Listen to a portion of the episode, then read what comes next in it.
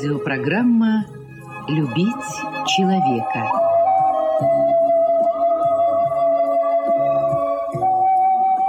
У микрофона автор и ведущий радиопрограммы писатель Константин Антишин.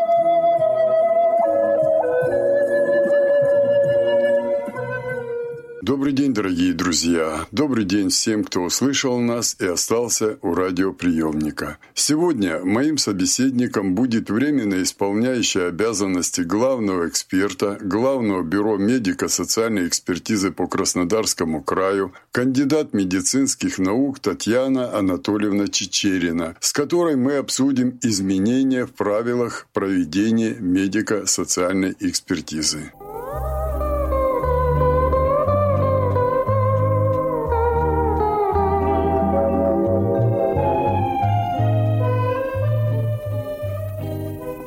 Татьяна Анатольевна, ну, во-первых, я рад вас видеть. Мы видимся, как я посмотрел по своим выходам в эфир, через год. Но накопились какие-то вопросы, пришли изменения в работе медико-социальной экспертизы. Я уже с ними ознакомился, то есть я их видел и в общественных организациях, вы разослали уже документы, то есть э, лидеры общественных организаций, по крайней мере у нас на Кубани, они все получили, они могут ознакомить инвалидов. Это есть. Я знаю, что во всех ваших филиалах тоже есть, и не просто там у руководителя филиала, и специальные доски, где вот это вывешено. То есть человек может прочитать. Тем не менее, ну, ну не все ходят в общественные организации, не все люди э, там на доски обращают внимание.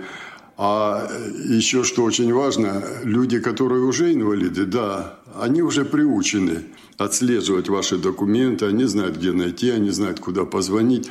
А вот люди, которые впервые столкнулись с инвалидностью, они, они вообще не знают, а куда идти, а что делать. То есть работать он уже не может, состояние здоровья ухудшается, а вот что делать. Поэтому давайте с того, вот как было до пандемии и э, во время пандемии, что изменилось. Что касается, как мы работали раньше. С 2006 года Федеральное учреждение медико-социальной экспертизы работали в соответствии с постановлением правительства Российской Федерации номер 95, которое называлось «О порядке и условиях признания лица инвалидом». Вот с 2006 года по 1 июля текущего года действовало это постановление – в него вносилось 20 поправок. Это делалось для того, чтобы упорядочить, улучшить саму процедуру проведения медико-социальной экспертизы. В течение двух лет с марта 2020 года были приняты постановлением правительства временные порядки признания лица инвалидом – и временный порядок установления степени утраты профессиональной трудоспособности с известными событиями в связи с распространением новой коронавирусной инфекции. Чтобы обезопасить людей, ну, естественно, и сотрудников также. Э, эти временные порядки предусматривали проведение медико-социальной экспертизы в этих условиях, но заочно. То есть э, гражданам проводилась экспертиза на основании направительных документов, которые поступали из медицинских учреждений в виде реестров. То есть этим занимались уже медицинские учреждения. Непосредственно передавали документы к нам э, в Бюро медико-социальной экспертизы и проводилась заочная экспертиза. Результаты экспертизы э, направлялись гражданам заказным почтовым отправлением. Эта работа проводилась, и люди обеспечивались и справками э, об инвалидности, индивидуальными программами реабилитации, программой реабилитации пострадавших и получали все необходимые выплаты выплаты и технические средства реабилитации. И вот то постановление 95-2006 года, оно действовало, повторюсь, до 1 июля текущего года. И с этого момента оно утратило силу. Постановлением правительства Российской Федерации издано новое постановление, которое называется «О признании лица инвалидом». Временные порядки, о которых я говорила, они закончили свое действие тоже с 1 июля. И вся работа по продлению гражданам инвалидности которой мы занимались вот в течение два года во время действия этих временных порядков, она завершилась. И мы, конечно, справились с этой задачей в полной мере. И с 1 июля уже все, мы приступили к работе в соответствии с требованиями вот этого нового постановления 588 о признании лица инвалидом, о новых, скажем так, правилах. Я знаю, что вот одним из главных, что было сделано в момент пандемии, вы э, группу инвалидности продлевали автоматически. Подходил срок переосвидетельствования. Вы автоматически ему продлевали эту группу инвалидности, то есть он не терял ни в пенсии, нигде, никак это на человеке, на пациенте, ну так будем говорить, не отражалось. Он не вызывался на комиссию и ничего. Вот сейчас э, это работает или это пришлось отменить, потому что теперь уже ну, контактировать можно? Во время этих прошедших двух лет мы работали так. Если ранее гражданин был признан инвалидом, то ему инвалидность автоматически продлевалась. Он не приглашался, автоматически продлевалась, ему направлялись на дом заказным почтовым отправлением справка об инвалидности, индивидуальная программа реабилитации или, или программа реабилитации пострадавшего с теми данными, которые направления были ранее. И в этот период еще поступали к нам направления на медико-социальную экспертизу, если граждане ну, изъявляли такое желание, потому что продление, оно осуществлялось на полгода. И продлевалась та группа или те реабилитационные мероприятия, которые у него были ранее. Но были граждане, которые впервые претендовали на инвалидность или претендовали на более другой срок, или что-то изменилось в состоянии здоровья у инвалида которому ранее она была установлена, то поступали в наше учреждение направления на медико-социальную экспертизу, и им проводилась экспертиза эм, в соответствии с 95-м постановлением, эм, но она проводилась заочно, без приглашения гражданина. Все эти временные порядки, они утратили силу с 1 июля, и вот с 1 июля мы теперь приступили к работе по новому постановлению.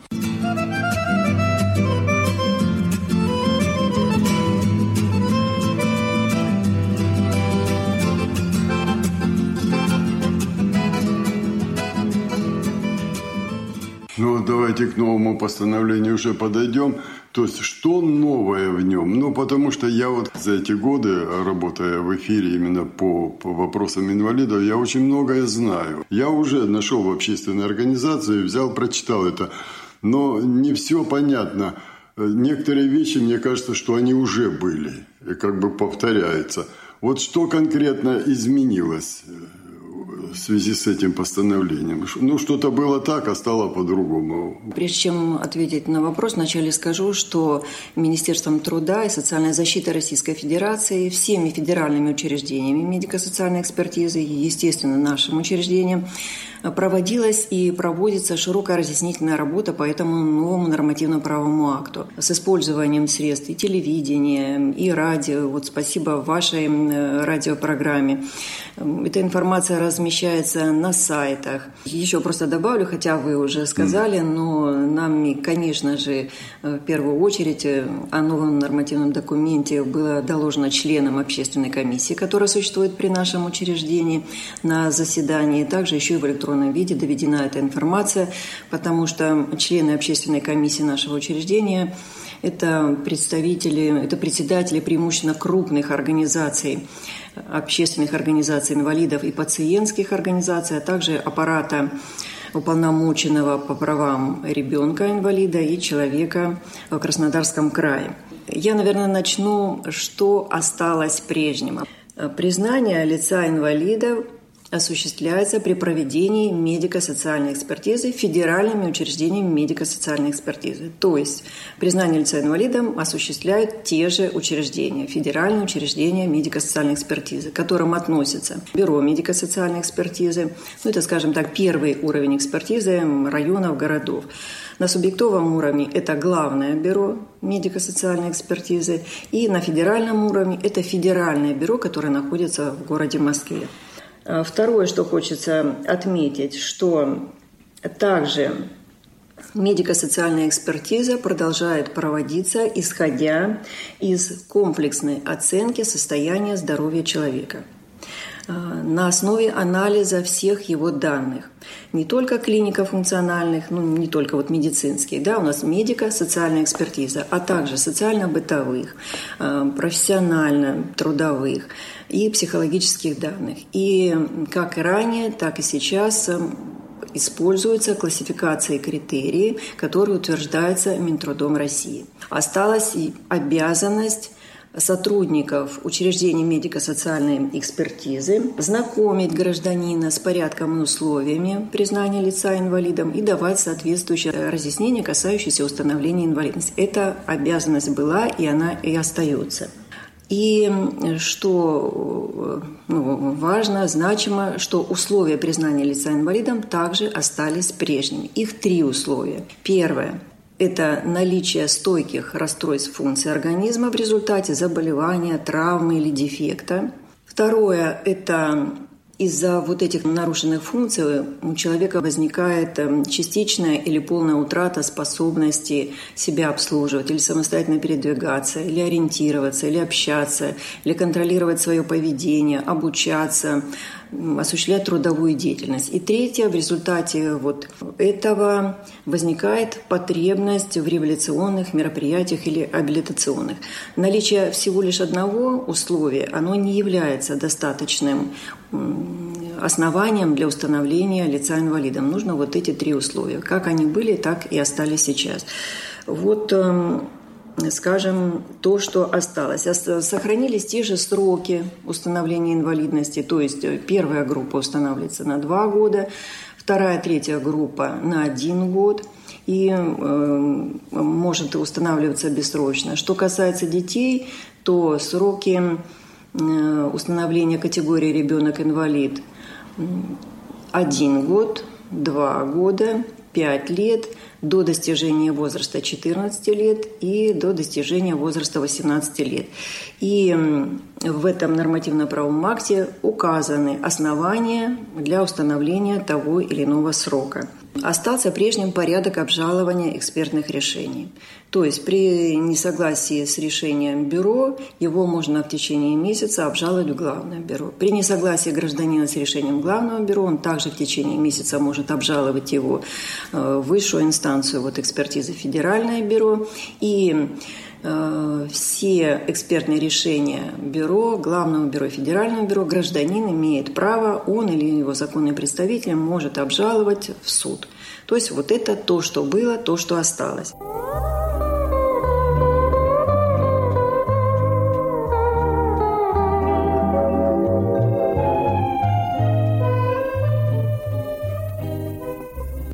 Проблемы, когда человеку отказывали поликлиники отказывали его готовить на прохождение медико-социальной экспертизы. То есть ему говорили, да там вам не дадут, или да вы недостаточно больны, чтобы вот, э, претендовать на инвалидность и так далее. А без них никак нельзя было. Потом, я знаю, вы тоже, по-моему, в эфир выдавали информацию, что есть заявительно, человек может настоять и человек может сам выйти на медико-социальную экспертизу. Вот это сохранилось. Если сохранилось, то как человек может ну, скажем, я вот пошел в поликлинику, я говорю, вот я считаю, что у меня вот сердце такое, что я работать не могу, и все, вот направьте меня. А мне говорят, нет, не направим. А я уверен. Вот что-то сохранилось из этого. Это очень важно для людей было.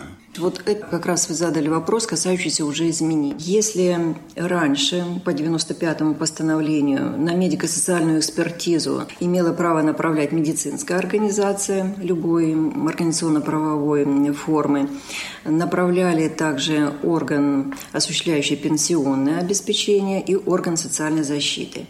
В настоящее время это право остается только за медицинской организацией.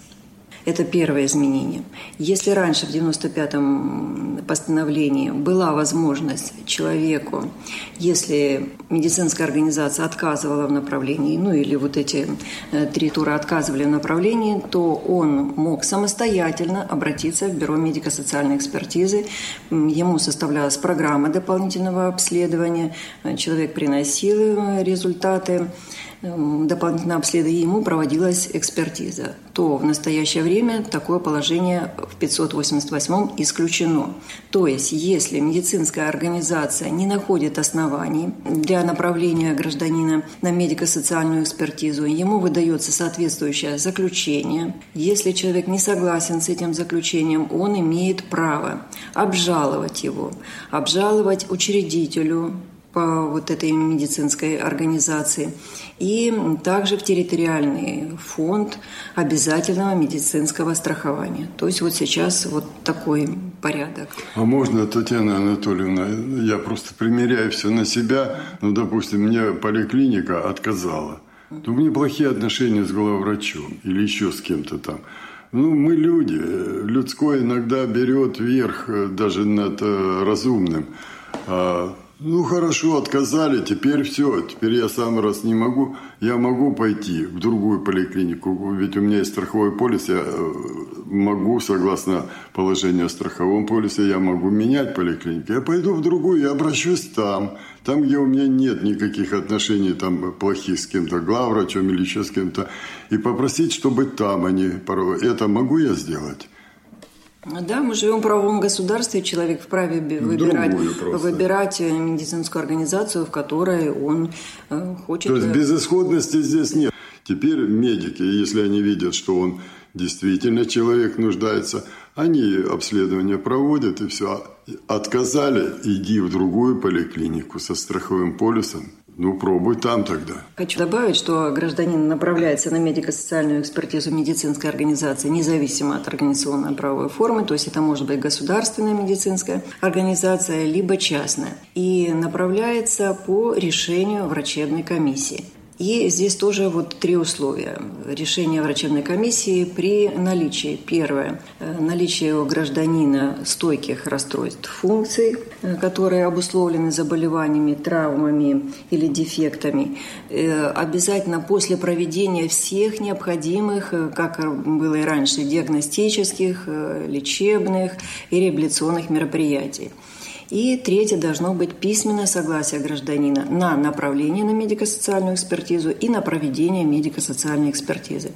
Что касается вот э, необходимого э, диагностических обследований, то вы знаете, что вот вышел приказ, утвердивший, это межотраслевой приказ труда и Минздрава 402-631, в котором содержится весь перечень необходимых обследований перед направлением на медико-социальную экспертизу. То есть вот это обязанность лечебных учреждений, медицинской организации провести вот полный перечень обследований – Э, в зависимости от э, заболевания, какие имеются у гражданина. Вот здесь очень э, важно, вы сказали, есть уже соглашение такое вот между вашей структурой, это Бюро медико-социальной экспертизы и Министерством здравоохранения. Уже перечень есть все.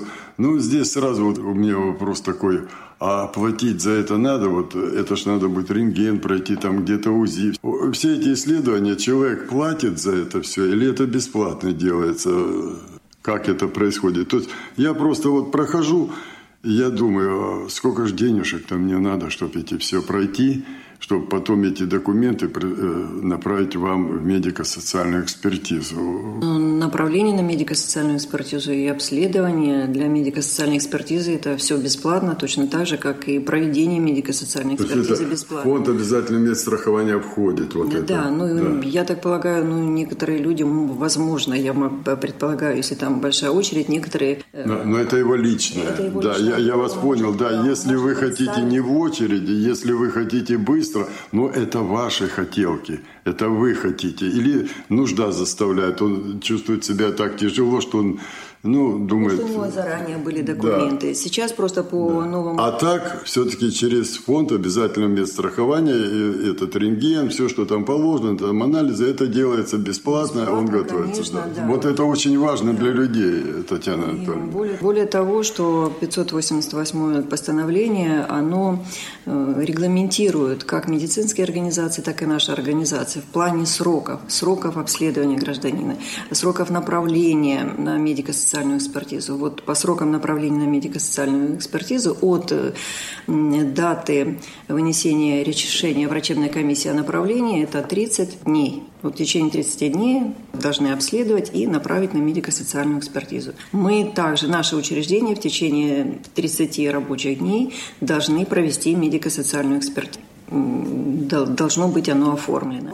И ну, вот я перейду сразу к еще к одному новшеству, что все этапы направления и на экспертизу и проведение медико-социальной экспертизы, они будут доводиться до гражданина. Вот если ранее граждане звонили, а поступили ли там мои документы, а когда меня вызовут, то сейчас не нужно будет звонить, потому что он будет уведомляться и сроки уведомления о том, поступило ли направление на медико-социальную экспертизу. Эм, уведомление, если человек изъявил желание, чтобы экспертиза проведена была очно, то будет направлено приглашение ему. Если же экспертиза будет проводиться заочно, то также направляется уведомление, где говорится о дате и времени проведения такой экспертизы. Если нужно будет эм, э, в процессе экспертизы все равно возникает э, необходимость дополнительного обследования, опять-таки э, гражданин уведомляется. И уже по завершении экспертизы результаты, документы результаты, это справка МС или индивидуальная программа реабилитации или э, программа реабилитации пострадавшего, она также будет, будет доводиться гражданину. То есть вот все этапы, они будут доводиться до гражданина. Ну вот если подвести итоги, Татьяна Анатольевна, если уже подвести итоги, ну, я сам не люблю, когда много раз что-то меняется. Ну, и вы, наверное, и мы все люди не любим, когда меняется. Скажем, сегодня мы идем э, на зеленый свет светофора, а на желтом там ждем а на красном вообще не можем идти. Завтра будет меняться, и мы всегда к этому относимся. Поэтому э, все-таки какое-то обоснование, вот какая главная цель этих изменений в порядке проведения медико-социальной экспертизы? Ну, цель, она видна, вот если вот я говорю об этих новшествах, мы видим, что все они во благо людям. И цель вот этого документа – упростить процедуру медико-социальной экспертизы, сделать ее удобнее, понятнее для людей, а также вот обеспечить большую ее объективность, э, большую прозрачность, ну и вот э, даже независимость с использованием вот э, тех методов, о которых я говорила. То есть это все во благо людям.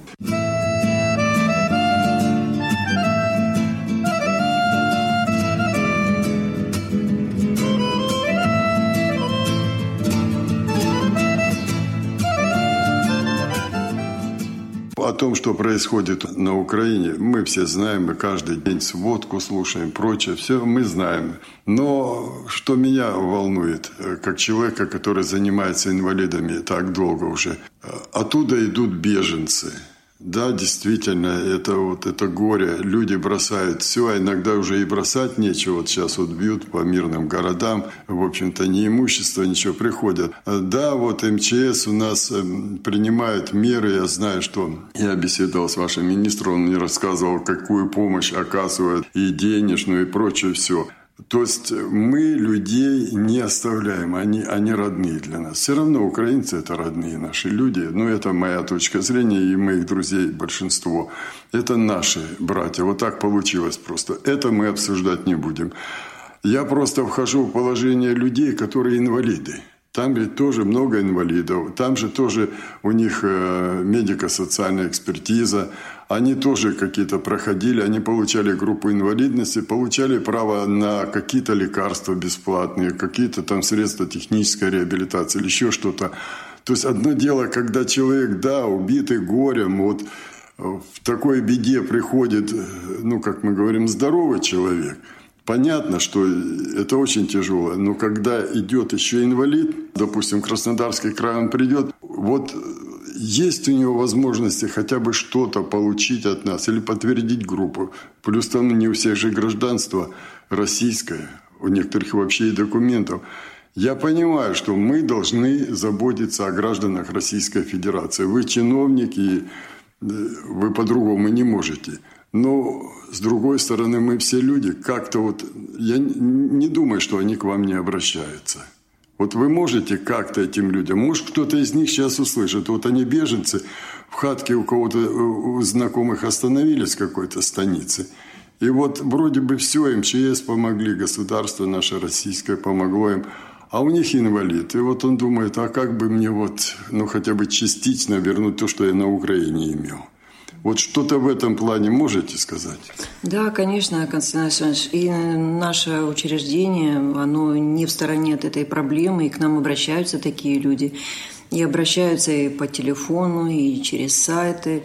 И мы даем разъяснения, касающиеся нашей компетенции, и ориентируем граждан, куда нужно обратиться, если у них вопросы, связанные там, с трудоустройством, с миграционными вопросами, с оказанием материальной помощи, образования пенсионного обеспечения или установления инвалидности. Конечно, мы, наши специалисты по горячей линии дают эти разъяснения устные. Если письменно обратились, мы письменно даем. Но я вот, пользуясь случаем, я вам хочу вот э, сказать, что препятствий для проведения медико-социальной экспертизы иностранным гражданам, беженцам, лицам, ищущим убежище, соотечественникам действующее законодательство Российской Федерации не содержит. То есть, если граждане, вот, прибывшие из Донецкой Народной Республики или Луганской Народной Республики, э, если они не являются инвалидами по законодательству Российской Федерации, но у них есть разрешение на временное проживание в Российской Федерации и имеют вид на жительство в нашей стране, либо имеют статус беженства, либо ходатайствуют о признании статуса беженства, то медицинские организации оформляют, проводят соответствующие соответствующее обследование, оформляют направление. При поступлении этого направления мы проводим экспертизу. При наличии показаний устанавливаем инвалидность, выдаем э, индивидуальные программы реабилитации. То есть эти вопросы с учетом всей ситуации мы стараемся рассматривать быстро. Эти вопросы решаются как в нашем учреждении, так и, я думаю, и везде в нашей стране.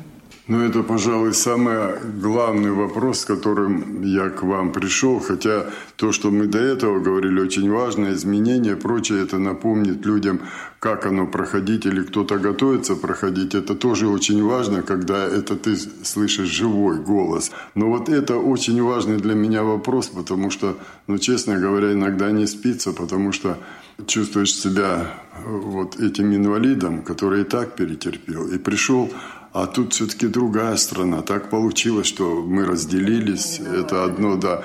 И вот вы сейчас меня обрадовали, я думаю, многих, кто нас слышит, что нет, не будут они брошены.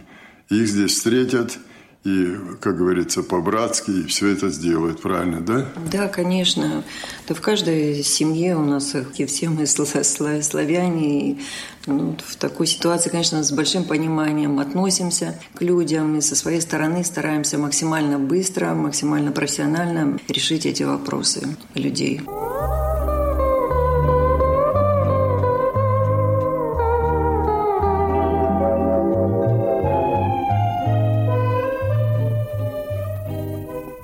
Что ж, дорогие друзья, наше эфирное время заканчивается, и мне остается только напомнить вам, что сегодня моей собеседницей была временно исполняющая обязанности главного эксперта Главного бюро медико-социальной экспертизы по Краснодарскому краю, кандидат медицинских наук Татьяна Анатольевна Чечерина.